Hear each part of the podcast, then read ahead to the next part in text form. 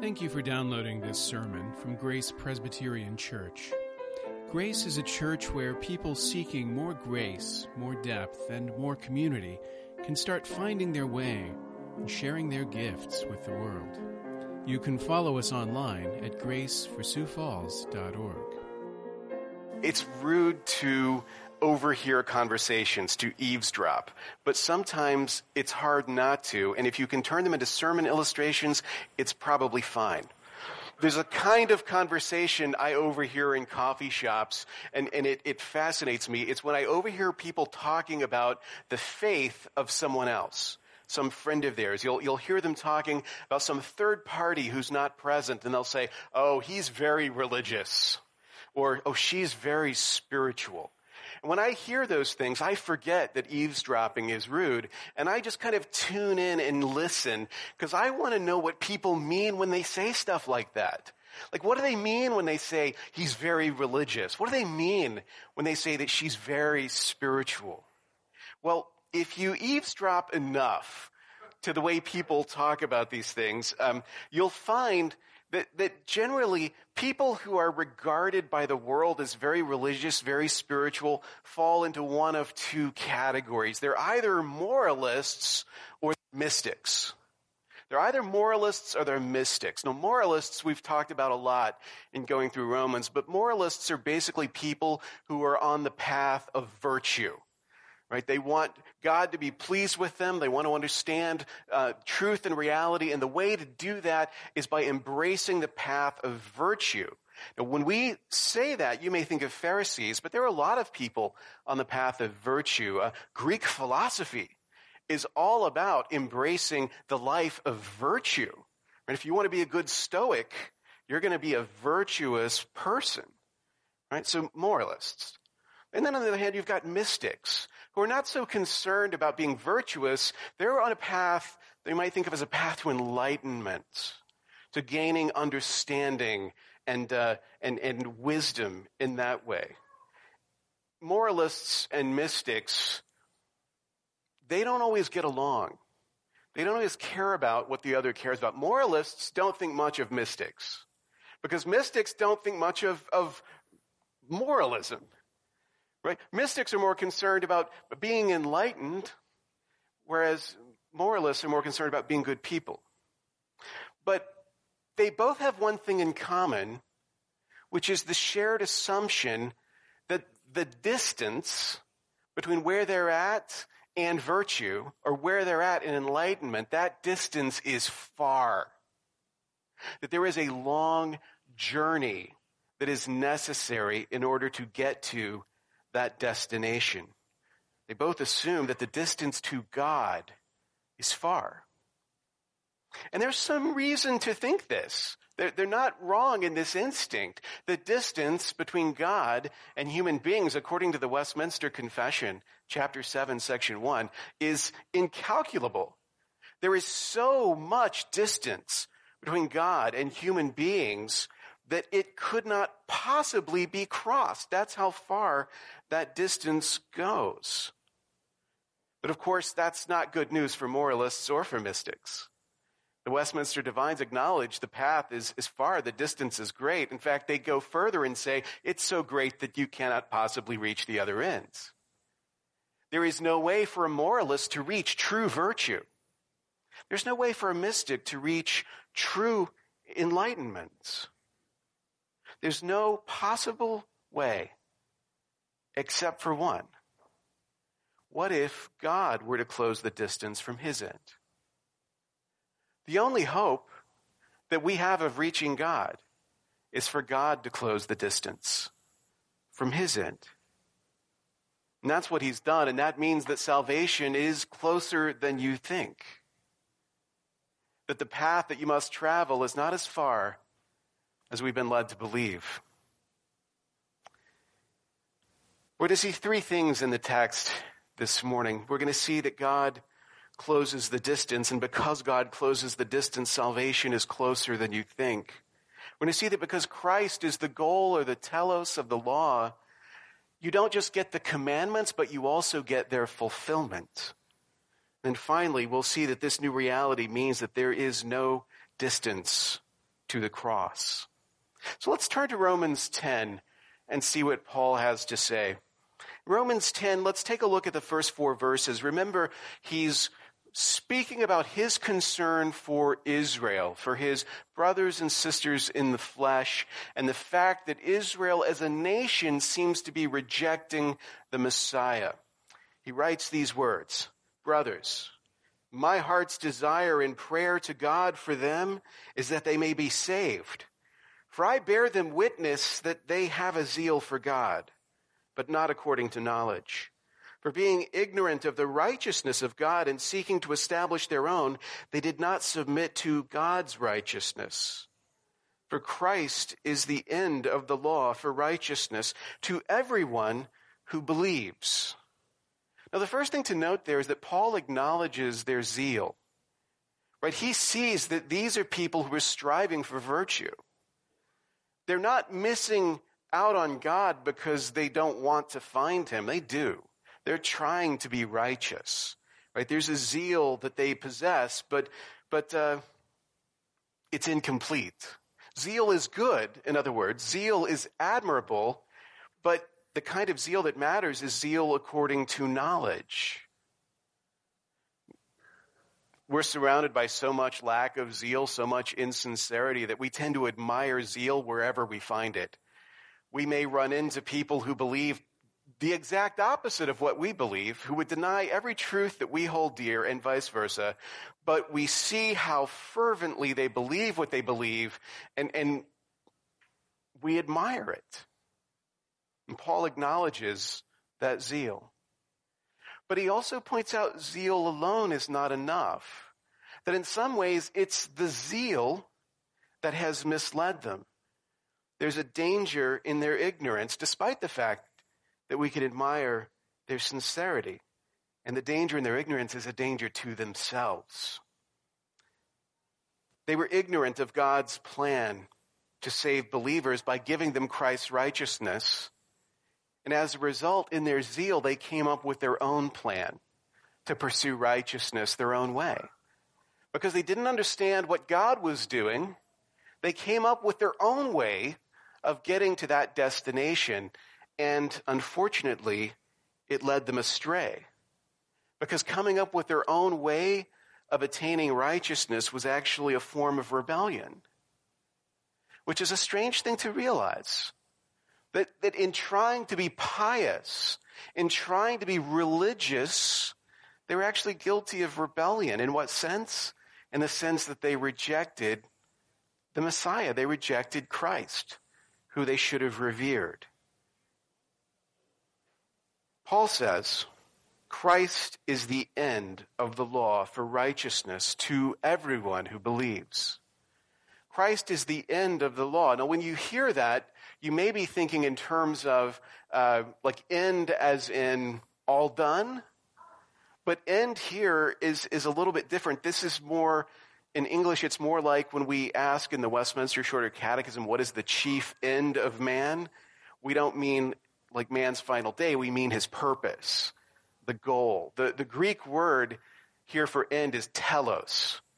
And that's a word that we still occasionally in English will use to talk about the goal or the purpose of something, or to put another way, the fulfillment. When this thing reaches its telos, its end, it will be fulfilled. It will be complete. Christ is the fulfillment of the law for righteousness for everyone who believes. That idea of Christ as the telos, or Christ as the fulfillment of the law, becomes really important as we keep going. So file that away. Christ is the fulfillment of the law for everyone who believes. But what does that mean? Let's keep reading.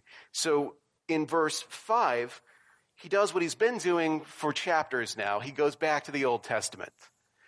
You may be surprised by this. I, am actually surprised preaching through the book of Romans how much it relies on the Old Testament to make its case. And here, Paul goes back to the life of Moses in order to make his case. He says, For Moses writes about the righteousness that is based on the law, that the person who does the commandments shall live by them.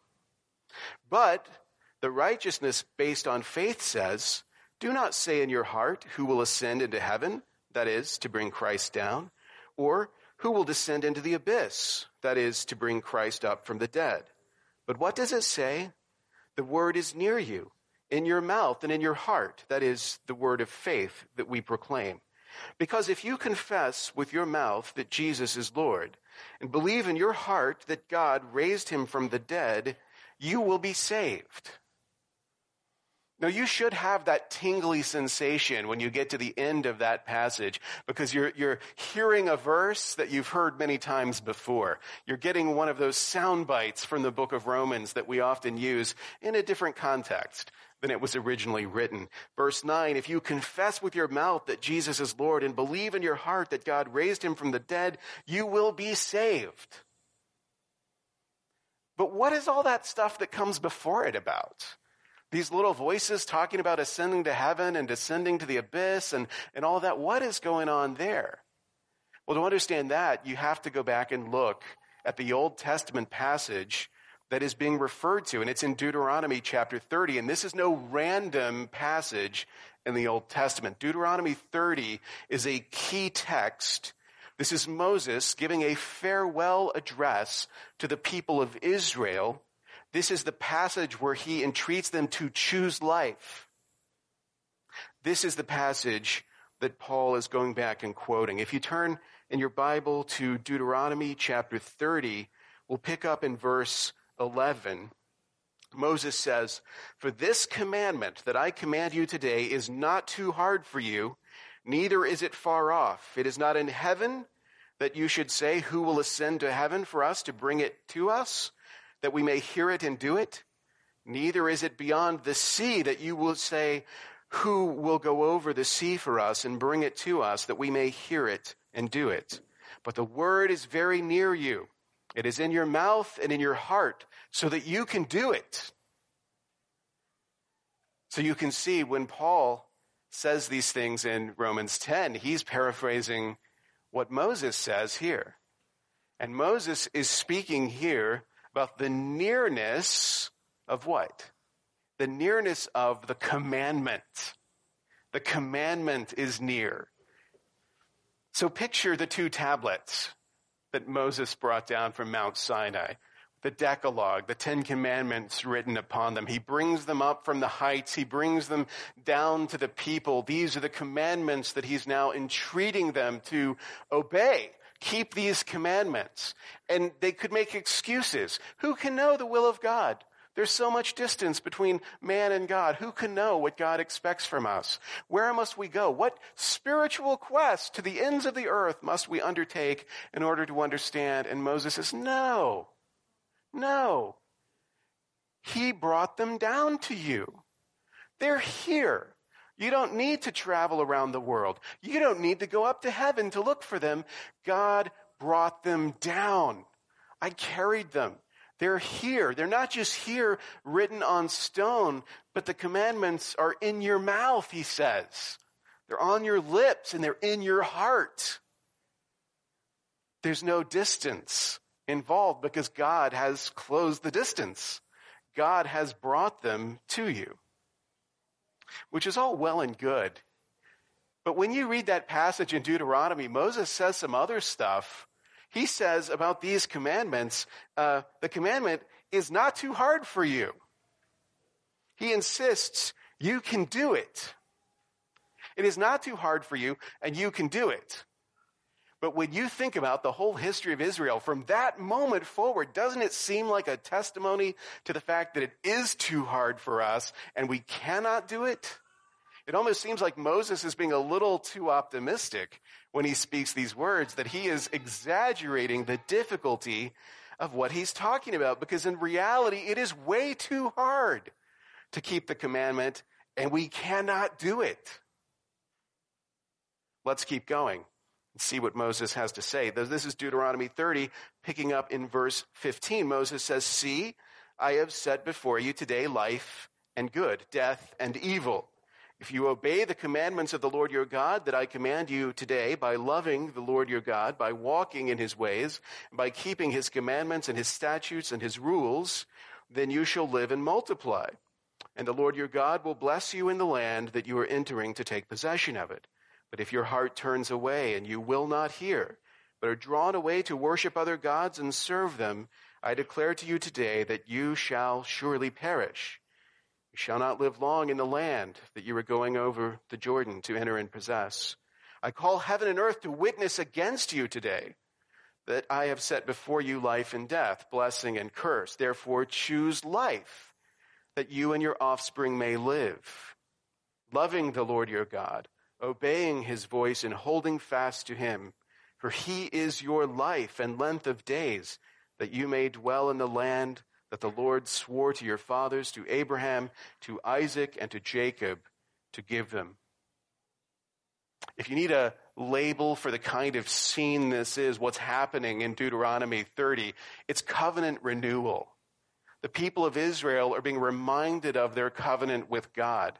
When Moses calls heaven and earth to witness against them, this is how covenants work. The covenant relationship is testified to by witnesses. There are blessings to those who fulfill its obligations and curses to those who break covenant. That's the way covenants work. But it's important to keep in mind that even here, as Moses is talking about keeping the commandment, chronologically, this is happening not before Israel's deliverance, but after. So what Moses is doing here, he's not giving like, like, uh, he's not instituting moralism as a religion. Right? He's not saying if you keep the commandments, you will be delivered from Egypt. You've already been delivered from Egypt. And in gratitude, keep the commandments. That's a little bit different. Obedience flows from deliverance. Obedience doesn't cause deliverance. For those who choose life by keeping God's commands, there's blessing. But for those who choose death by turning away from Him, by refusing to love Him, there's judgment. Okay, okay, well, that sounds like something a Pharisee would say. That sounds like something that, that, that the people that, that Paul is criticizing would have no problem with. But Paul would say, actually, you're missing something. When you read Deuteronomy 30, you're leaving something out, or to be more precise, you're leaving someone out. Because Moses doesn't just say obey. Moses says love. Moses says love. The context, the air that obedience breathes in is the air of love and worship. All of this takes place, Moses says, by loving the Lord your God by worshiping Him, hearing Him, serving Him. That gives life. Moses isn't just calling us to obedience, in other words, he's calling us to worship obedience, to loving obedience, calling us to uh, union with our deliverer, which is something more. And that's what brings us back to Paul's words about Christ being the telos, or the goal of the law for righteousness. Because what, what's happening here is Paul is saying what you've missed in Deuteronomy 30 is Christ. And Paul, in reading that passage, reveals Christ to you, shows you where Christ is there. But Romans 10 is actually essential because it's showing us how Christian the Mosaic covenant is which we're accustomed to thinking of as, as very much like a covenant of works, but it's not. The Mosaic covenant is a covenant of grace, as Paul demonstrates to us. Yeah, it's true. The commandment, in the sense of the tablets, was sent down from Sinai, but that's not really what's going on in Deuteronomy 30, as Romans 10 illustrates the commandment is closer than you think, but there's more than just the commandment that is on our lips and is in our hearts. Because who has been sent down to us? Christ. Not just the tablets, but Christ himself has been sent down to us as the fulfiller of the law for us. So it's not just the commandment that is closer than you realize. It is the fulfillment of the commandment that is closer. It is the fulfillment that comes in Christ. So not only have we received the law from God, but we've also received the fulfillment of the law from him as well. So the command comes to us not as an impossible burden that is only intended to condemn us and make us feel our guilt. The law actually comes down to us already fulfilled in Christ. It is not hard. You can do it. In Christ. In Christ. When you see that it is Christ that is being spoken of here, it all begins to make sense. Moses says, and Paul quotes him, the person who does the commandments shall live by them. And we may think in a justification by faith alone context that what Moses is saying is false, that that's not how it works. But actually, that is how it works. That is how it works. The person who does the commandments shall live by them. And no one will have life apart from keeping those commandments. Well, how is it possible for us who have not and cannot keep those commandments to have life? Christ has kept them for us. Christ is the person who does the commandments and has life, and we have life in him. When we confess and believe in Christ, then all that he does and all that he has done becomes ours. Christ is the telos. Christ is the goal, the fulfillment of the law. And if we are in Christ, then the law has been fulfilled on our behalf. In Matthew 17, in the story of the transfiguration that we heard earlier, there is an amazing thing that happens, that takes place, that uh, would be easy to pass over. When we think about the transfiguration, we think about the shining, the glory, the, the change that takes place in Christ. But it's also interesting who meets with Christ. That it's Moses and Elijah who meet with him.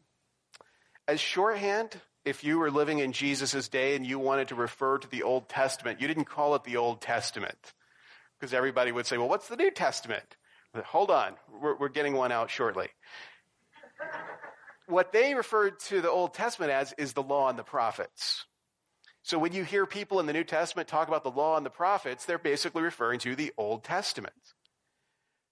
Moses is the, the, the, the mediator of that Mosaic covenant. He's the guy that brought the tablets down. Moses wrote the Torah. He wrote the law. It's referred to as the law of Moses, even though it is, of course, the law of God. So Moses represents the law. Elijah, although he wasn't a writing prophet, is one of the greatest acting prophets who ever lived. Nobody had a biography quite like Elijah's. And so Moses and Elijah meeting with Christ at the transfiguration, if you're wondering, like, well, what does that mean? What does it signify? What it signifies is the whole of the Old Testament coming together to meet with the fulfiller of the Old Testament, Christ. And you gotta know, on that day, Moses wasn't sitting there as they talked together saying to Jesus, man, I'm glad you showed up because my plan didn't work. I thought it was all going to be works righteousness, and it turns out I was totally wrong. It's a good thing God had a plan B. No.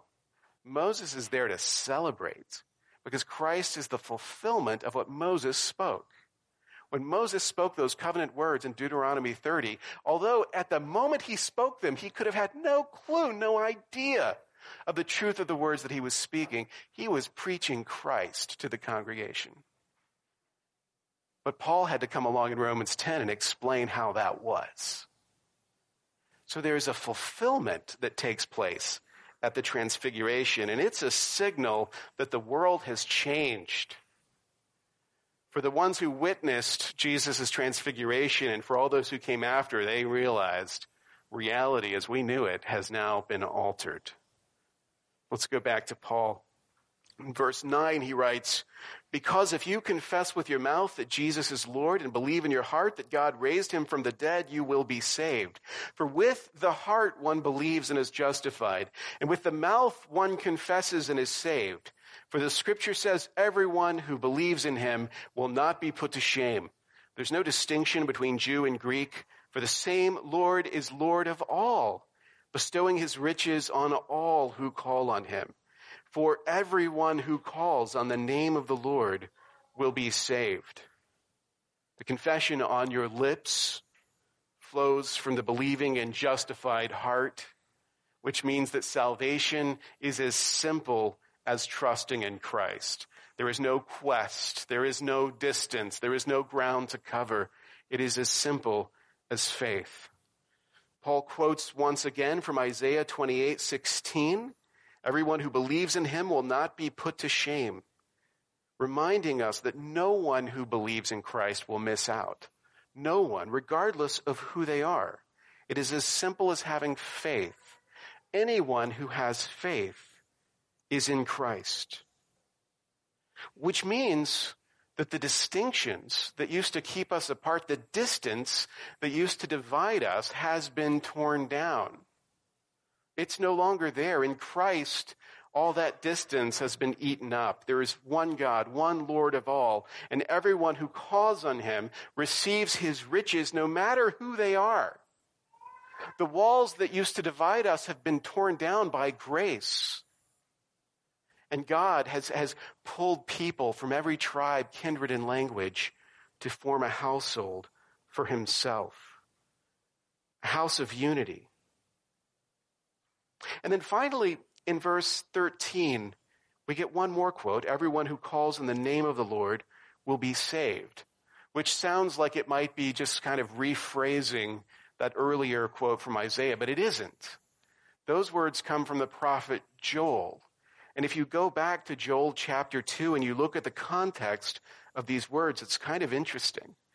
Because these words of Joel, that everyone who calls in the name of the Lord will be saved, come immediately after the prophecy that is quoted at Pentecost.